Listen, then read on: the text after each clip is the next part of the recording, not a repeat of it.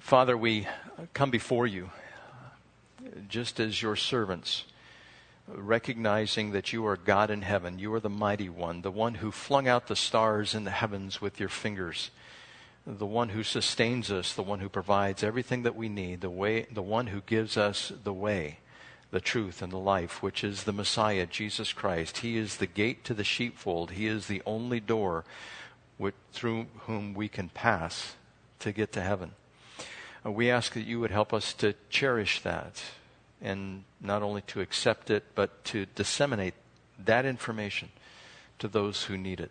We ask that you would bless Tom as he continues to work with the Marines and the recruits uh, that come in at MCRD and the other men who are involved with that. We ask for a blessing upon the uh, people in the armed services, both active and inactive, that you would bless them and let them know how much we appreciate and how much they are loved by us. And we ask, Lord, that you would strengthen us in this country, uh, strengthen our resolve to do what is right and to stand up for it without being apologetic.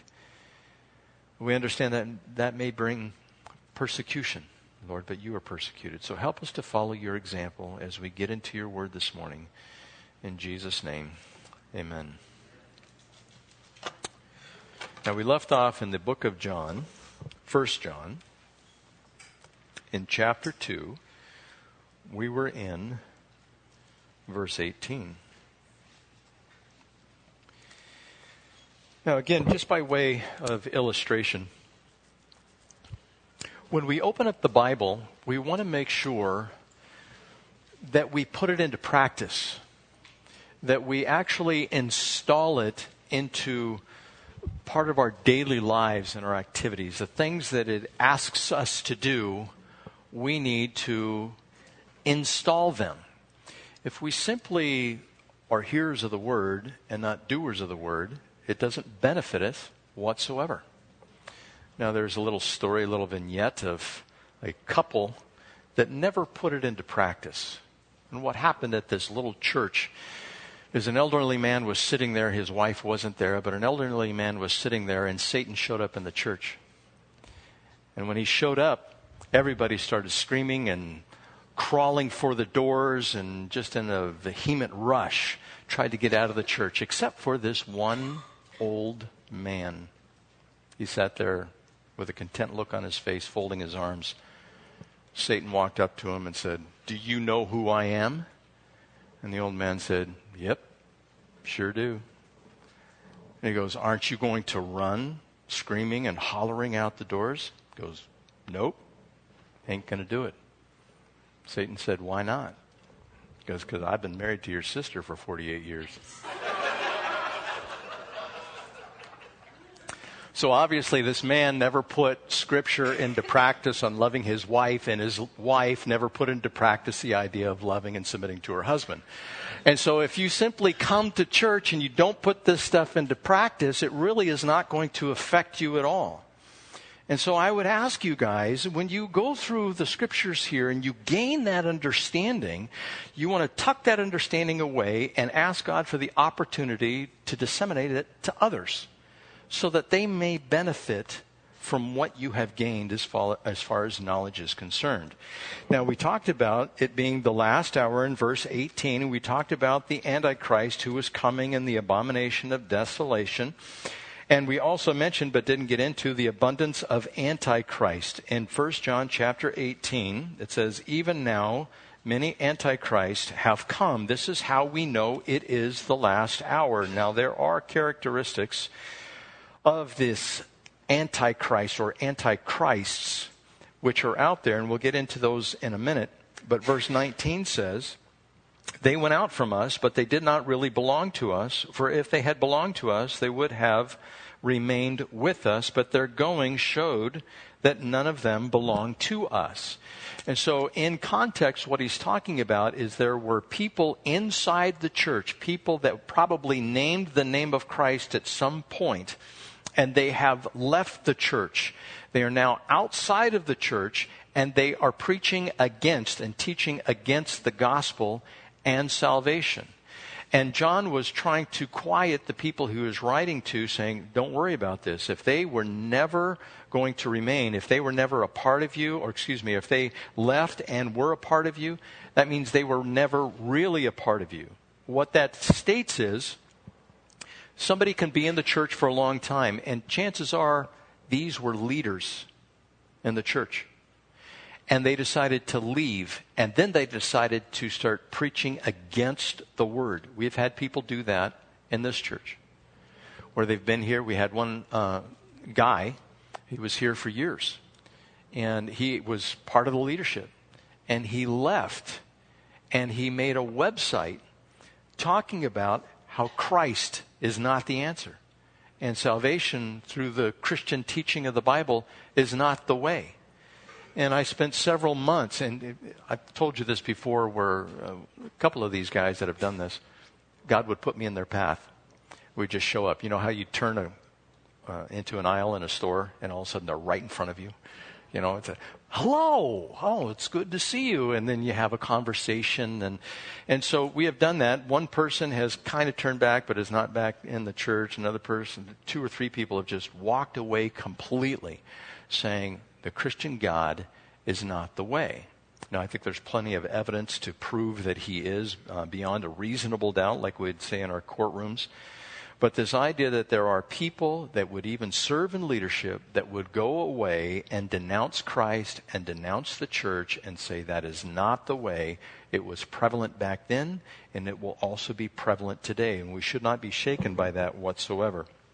Now, with these people, who were, uh, they did not have the anointing that comes with belonging to Christ, there are those who do have the anointing. Verse 20 says, But you have an anointing from the Holy One, and all of you know the truth. I do not write to you because you do not know the truth, but because you do know it, and because no lie comes from the truth. And so there is this, quote unquote, according to Scripture, an anointing that falls upon those who believe. Now, I talked about this in home fellowship a couple of weeks ago.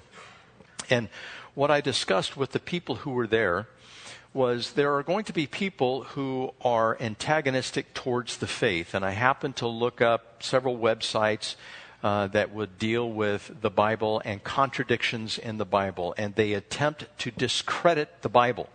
And this one particular website, and I gave it to the people at the uh, home Bible study, he starts in the book of Genesis and he goes through every book of the Bible and he puts up there what he thinks are contradictions in the scripture. And I took people through a couple of them that were in there, seeming contradictions. And I answered, you know, I was able to do it by myself on my own. I went through and I just started scrolling through and I found 10 quickly, 10 errors in their reasoning because they did not have understanding of the scriptures. They didn't really know what was being said because this individual didn't have, quote unquote, the anointing. And what do I mean by that? What I mean is, if somebody who is unsaved picks up the Bible and tries to understand what is written in the scriptures, it's hidden unless they have the Holy Spirit. Because it's the Holy Spirit that illuminates what is there we have those aha moments when we read the scripture as a believer. As an unbeliever, we read it through the spectacles of skepticism. We go, oh, come on, you got to be kidding me. For example, there is this one uh, train of thought out there. It's called the documentary hypothesis. It's been out there, I don't know, 30 or 40 years. And it tries to discount the veracity or the truthfulness of the Bible. And immediately what they do in this documentary hypothesis is they say that there are no such things as miracles. Miracles do not happen, and they deny the miraculous. Even though we have attestation to that, we have evidence that there were, in fact, miracles that have taken place. These people, they just say, no, that's not true. They say, well, Isaiah has three authors at least, and there's no way that Isaiah could have written that, and there's no way that Moses could have written everything, the five books of the Old Testament, first five books. And so they just go into a long litany of reasons why not to believe in Scripture. And as you read the documentary hypothesis, you see that they're denying things that are right in front of you that they cannot see I've told you before that during biblical counsel or pastoral care, bring people in and we instruct them what Scripture has to say. And sometimes there's just a blank stare. Even with sometimes with believers, there's a blank stare they don't understand what you said. They hop right out of the, the hole you had them in to try to corner them to get them to see the truth. And they just, they go off on a tangent. They didn't even hear it. They didn't receive the counsel. It's not spiritually discerned. And God says to us, there is this anointing. If you're a believer, you've got it. You can understand the spiritual truths which are in scripture. If you're not a believer, you don't have that. You're completely lost. You cannot get the understanding that God wants you to have. Now, if you've never heard this before, it's like, well, I can't read what's right in front of me and understand it. No, there's always a deeper truth. Scripture is like mining. To get an ounce of gold, they say you have to move a ton of dirt. Now, a ton of dirt is three feet, which is about this big, three feet by three feet by three feet to get an ounce of gold. That's what they say usually you have to move. That's an average that's out there. Some veins have more, some have less, but they say you have to move a ton of dirt to get an ounce of gold. The same thing applies to Scripture you read and read and read, and then you have to go back and read again because what did I just read? I can't remember what I just read. And you have to dig it a little more, and then you find something that catches your eye, and then you have to dig into that one word or that one little phrase, like, what does that mean? For instance, we're going to get into it hopefully today. If we don't get into it today, we're going to get into it next week. Do you know that if you are a believer, you will cease to practice sin, according to 1 John chapter 3? Do you know that Scripture says you cannot sin? Now, if you believe that, there's something wrong. Because there's more information behind it. You have to be able to take it in context. Now, somebody who is against the Bible would say, Every Christian I know is a complete sinner. I will admit to that. I am a complete sinner, and every Christian that I know is a complete sinner. I'm sorry to indict you guys, but that's just the way it is. Everybody is a complete sinner. But 1 John 3 says, You cannot sin, and you will cease to practice sin. And so there's something more to it. And we're going to discover what that is. But we need the Holy Spirit in order to be enlightened. 1 Corinthians chapter 2 verse 14 says, "The man without the Spirit does not accept the things that come from the Spirit of God, for they are foolishness to him, and he cannot understand them because they are spiritually discerned." And so we cannot understand God's will without his Holy Spirit. Now, this idea of the Antichrist, digressing a little bit, in 1 John chapter 4, we'd be jumping ahead here. In verse 3, it says, But every spirit that does not acknowledge that Jesus, acknowledge Jesus is not from God. This is the spirit of Antichrist, which you have heard is coming, and even now is already in the world. Now, we also know that John was reminding them of this, this truth.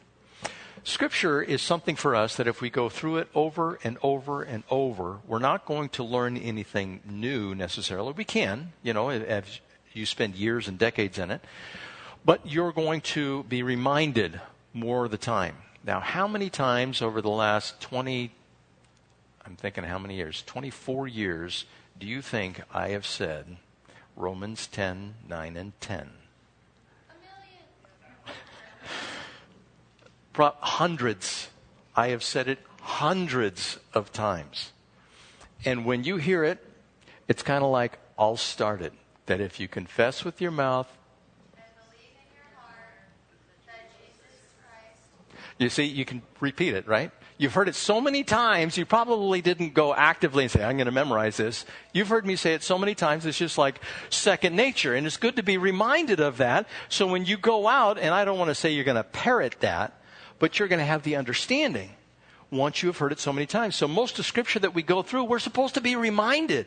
And so when you're sitting in a church service or wherever you go and you hear somebody give scriptures and you go, yeah, I can, I can repeat that again. How many times have you heard the gospel given?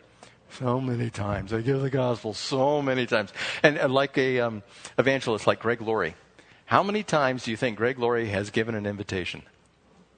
Thousands of times probably. He's given that invitation. And as a mature Christian, you're going, okay, here's where the salvation call comes. My pastor, uh, Dave Riley, he grew up in the uh, Salvation Army. And his dad was a colonel. And I remember going to the uh, funeral service of his dad and and Dave would start telling us stories. He would take the elders and he would, he would take us away for a weekend and we'd go down to the town and country and he'd tell us stories of things that would go on. And him and his buddies and Donna, his wife, was with them. They would sit in the back of the Salvation Army church before, I think it was before they were married. They were just dating. And they would be in the back of the church and they would do a salvation call every single service. And sometimes it was just the people, depending on the service, the people that were already attending there, and they would not stop the call until somebody came forward. And so they'd be sitting in the back, and they'd turn to each other and go, It's your turn. and so they would get up and they would come for, okay, yeah, I accept Jesus Christ. And that's my pastor who used to do stuff like that. You know, so you hear things over and over and over, and th- sometimes we get bored, right? I, I, know I'm easily bored.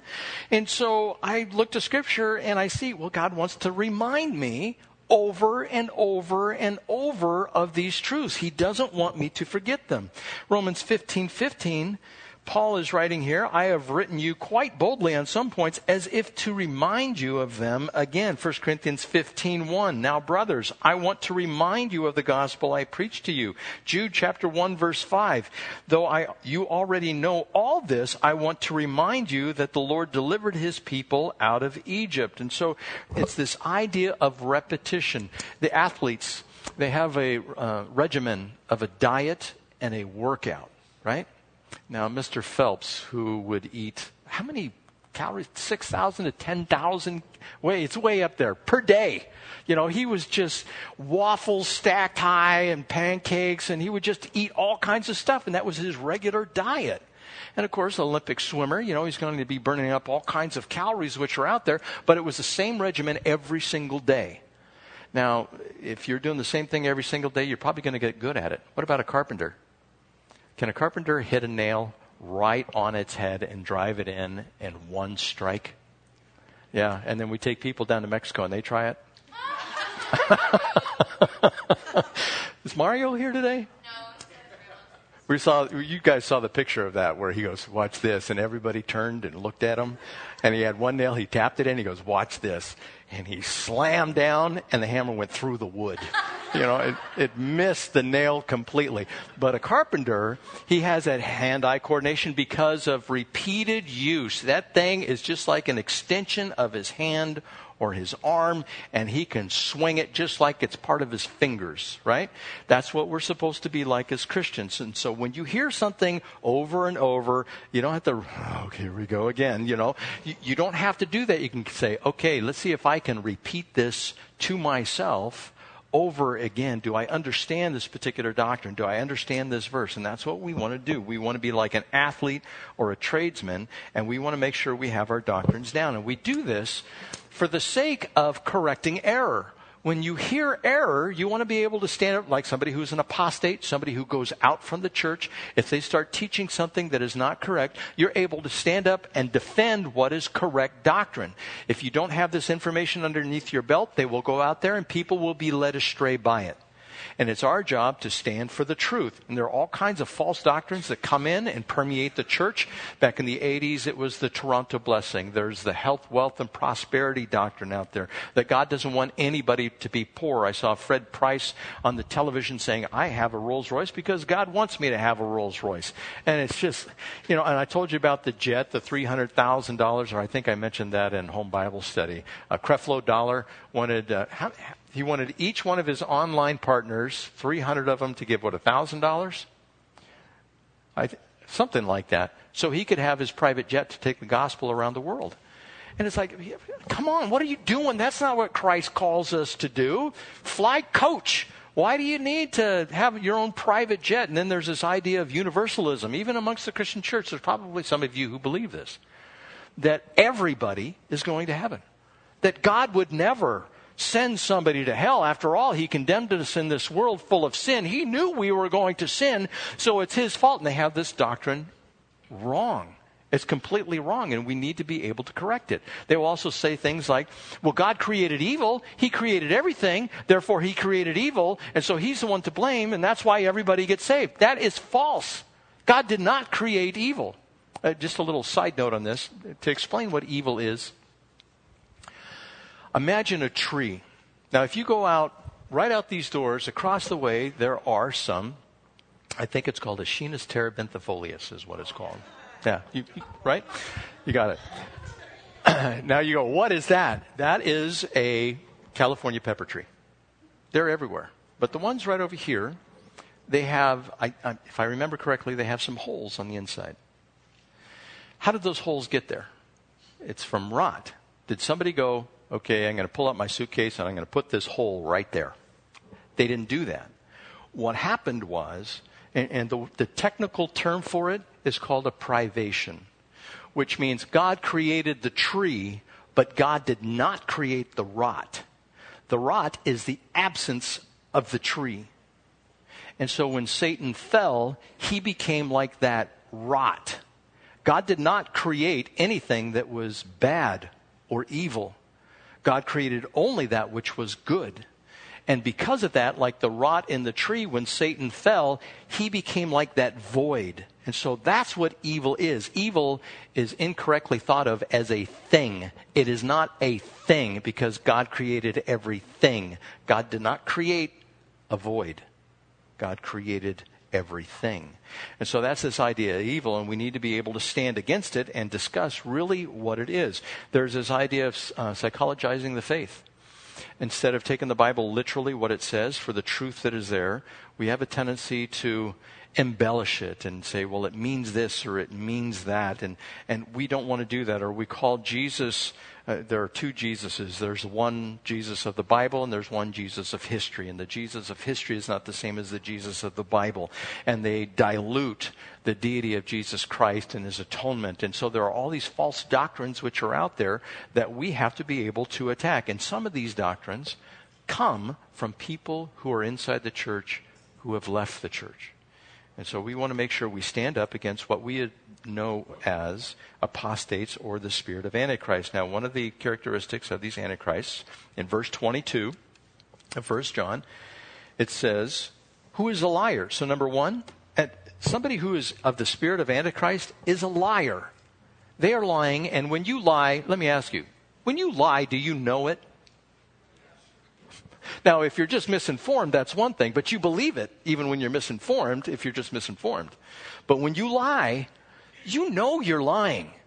And so those people who come out who are of the spirit of Antichrist, they will tell you something which they proclaim as truth, but they know they're lying.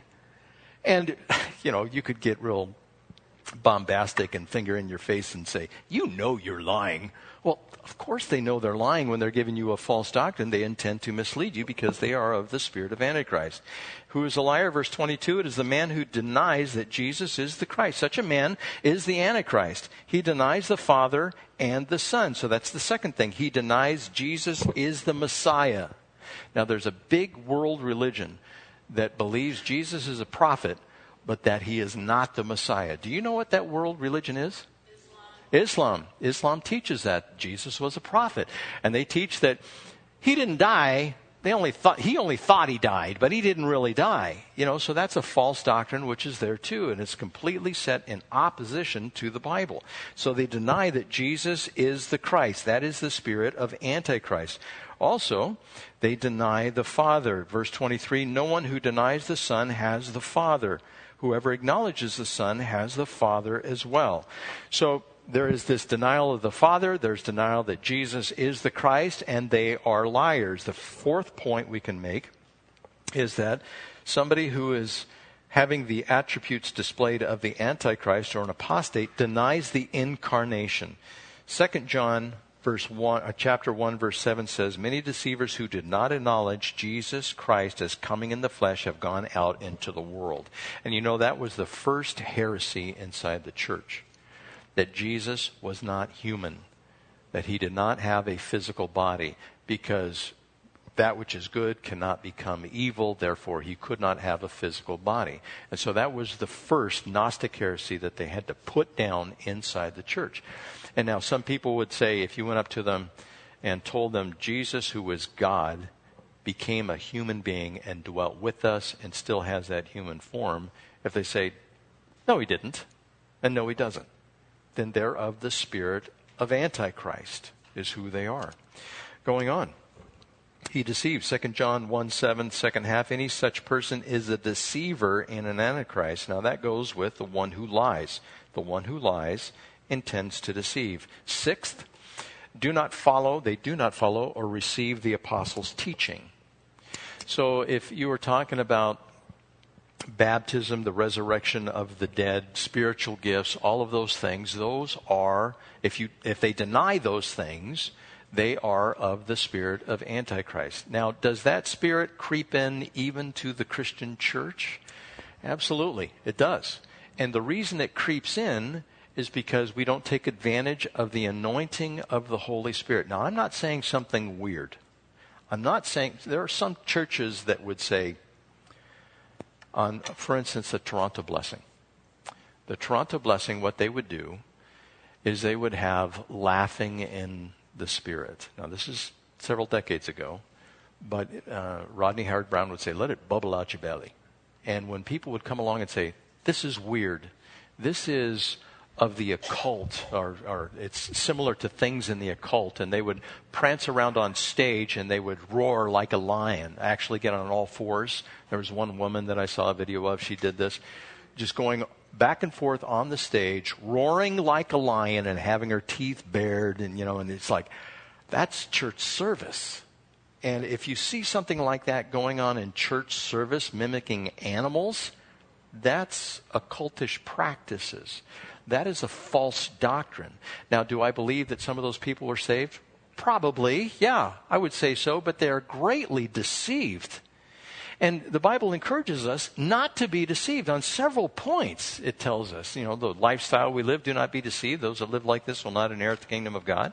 And so we are supposed to have this stuff down solid. John is writing this to us so that we know who antichrists are, who apostates are, so that we can correct the false doctrines, so that we can protect those who don't know. If you are a brand new believer, and you see some of this stuff going on. You know, the first time I went to um, a church, it was in East County.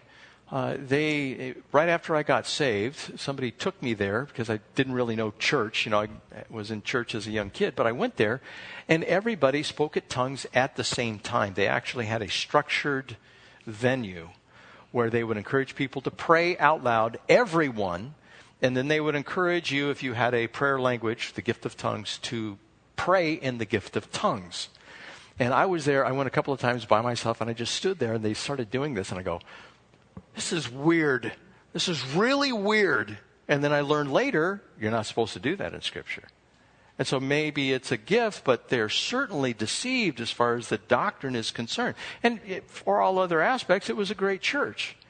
And so we want to make sure we're doing exactly what Scripture says and we don't get off in that doctrine. We are so easily deceived even inside the church, but we need particularly to pay attention to those outside who are perverting the doctrine of Jesus Christ. Now, verse 24, it says, See that you have excuse me, see that what you have heard from the beginning remains in you. If it does, you also will remain in the Son and in the Father. And this is an encouragement to persevere.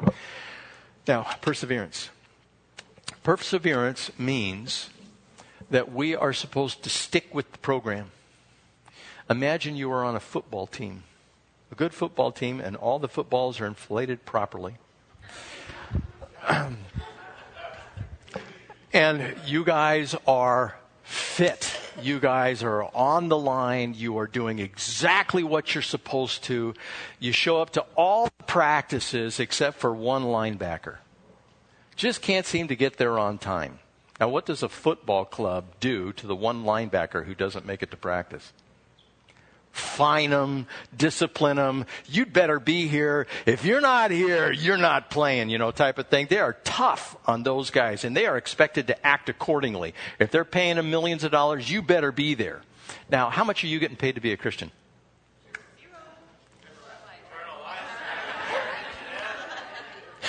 Yeah, see, see we got to turn around our thinking. We get everything, not just a million dollars. We get eternal life. We get to sit on the throne with Jesus Christ, rule and reign with Him. We get all of eternity. We get everything, right? And sometimes we act like that linebacker. Uh, I'm tired on this gloomy May day. I'm, you know, I'm going to sleep in at church. You know, I can wait.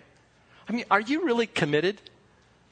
And I mean committed like nothing is going to stop me. And if you're late for the beginning of service when the worship starts, do you get all anxious? I gotta get there. Or are you going, whatever, you know, it's just a song or two, yes, whatever. I gotta hang out for a little. Let me get a donut and cup of coffee first before I go in there. You know, and I'm I'm not saying this in order to just heap condemnation on you. That's not the point. There is therefore now no condemnation for those who are in Christ Jesus. Where's that said? Anybody know? Ro- yes? Go ahead. Uh, Eight. Romans 8 1 says there's no condemnation for those who are in Christ Jesus. But you know, even when I read the scripture and I prepare for the messages, I read it and I go, oh, oh, that's, oh, stop, that's me. Oh, it hurts you know, I get this guilt thing going. I go, God, I'm so sorry. You know, okay, I'm going to try to do better. And I pant and breathe a little harder. Okay. All right. No condemnation for those who are in Christ Jesus. My job is to point these things out, and you should experience the same thing like, oh, oh, oh stop it. You're hurting me. But it's not me, it's the Holy Spirit that does it. It's His Word that doesn't return void. When I point out what His Word says, that we're supposed to be committed, we're supposed to be in there, we're persevering in the faith, we're going to do what is required, we're going to be sacrificial, all that stuff, and one day you go, nah, I'm not going to do that. Well, that's just the flesh. It's a call to persevere. It's a call to just stick with it. Again, verse 24 see that what you have heard from the beginning remains in you. If it does, you also will remain in the Son and in the Father. And it's talking about specifically the knowledge of God and everything involved in that. It translates into love, which works itself out in deeds. That's how it happens. And so we have this encouragement. Verse 25. It says, And this is what he promised, even eternal life. I am writing these things to you about those who are trying to lead you astray. And there are examples of this in 2 Timothy 3 8, Jannes and Jambres, and also 2 Timothy chapter 4, verse 14, Alexander the metal worker who was there. And so there are always going to be people who are going to try to take you away, especially the televangelists. If you are not adept in handling doctrine, careful who you watch on television. Some of the most popular preachers are preaching some of the doctrines of demons which are out there. And you have to be very, very careful. They're some of the most encouraging people. If I want to get encouragement, I might listen to the individual to get encouragement. But some of the doctrines are completely false and lead people away, and people, they lead people away take all these people and get them indoctrinated into the false doctrine. They're like sheep stealing, so to speak. They're taking them away from what solid, good, proper, righteous doctrine is and getting them into this realm where they're being deceived. And so, if we are equipped for this, we will not be drug away with them. As for you, the anointing you received from him remains in you, and you do not need anyone to teach you. But as his anointing teaches you about all things, and as that anointing is real and not counterfeit, just as it has taught you, remain in him. So he makes this appeal to the truth. Verse 28. And now, dear children, continue in him so that when he appears, we may be confident and unashamed before him at his coming. This idea of being unashamed is we're not persevering. We're not sticking with the program. We're not endeavoring to be that disciple. And so when he shows up, it's like a boss showing up. If you spent all day in an office playing solitaire and you were supposed to be working at a particular doctrine, you know, it's like, well, come on. We want to make sure that we are persevering and doing what we're supposed to so we don't have to be ashamed at his coming. If you know that he is righteous, you know that everyone who does what is right has been born of him. So the final question is, and we're not going to get into the sin thing, we'll get into that next week about you not committing sin anymore or not capable of committing sin. We're going to discuss that and enlighten that next week. It is a little bit tricky. But do you know Him? Do you know the right way? Are you doing the right things? If you are doing those right things, you're abiding in Him, you have great assurance that you're saved. If you're not doing the right things and you're not abiding in Him, if you're just a CEO Christian, and I don't believe any of you to be a CEO Christian because it's Christmas and Easter only that is a CEO Christian, but are you just a once a monther, you know, or in Bible study, do you do all that? Now, at this point, you're going, you have said this so many times. I have said that so many times. I just want to encourage you guys. Jesus did so much for us. And he just asked us to be participants with him. That's all he asks. He doesn't force us. He doesn't come down with his giant thumb and squish you when you're not doing what you're supposed to. God's grace and mercy is abundant, even when you sin. When sin abounds, grace does much more abound. So that's who we serve.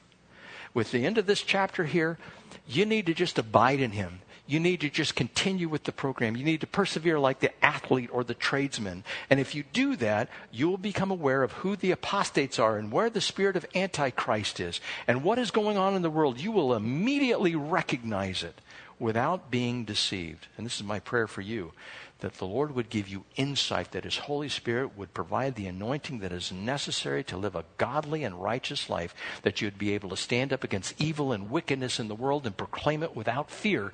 And when you get persecuted for doing so, may you be encouraged that there have been millions going before you that have actually given their lives for this cause. May God prepare you for what lies ahead. Let's pray.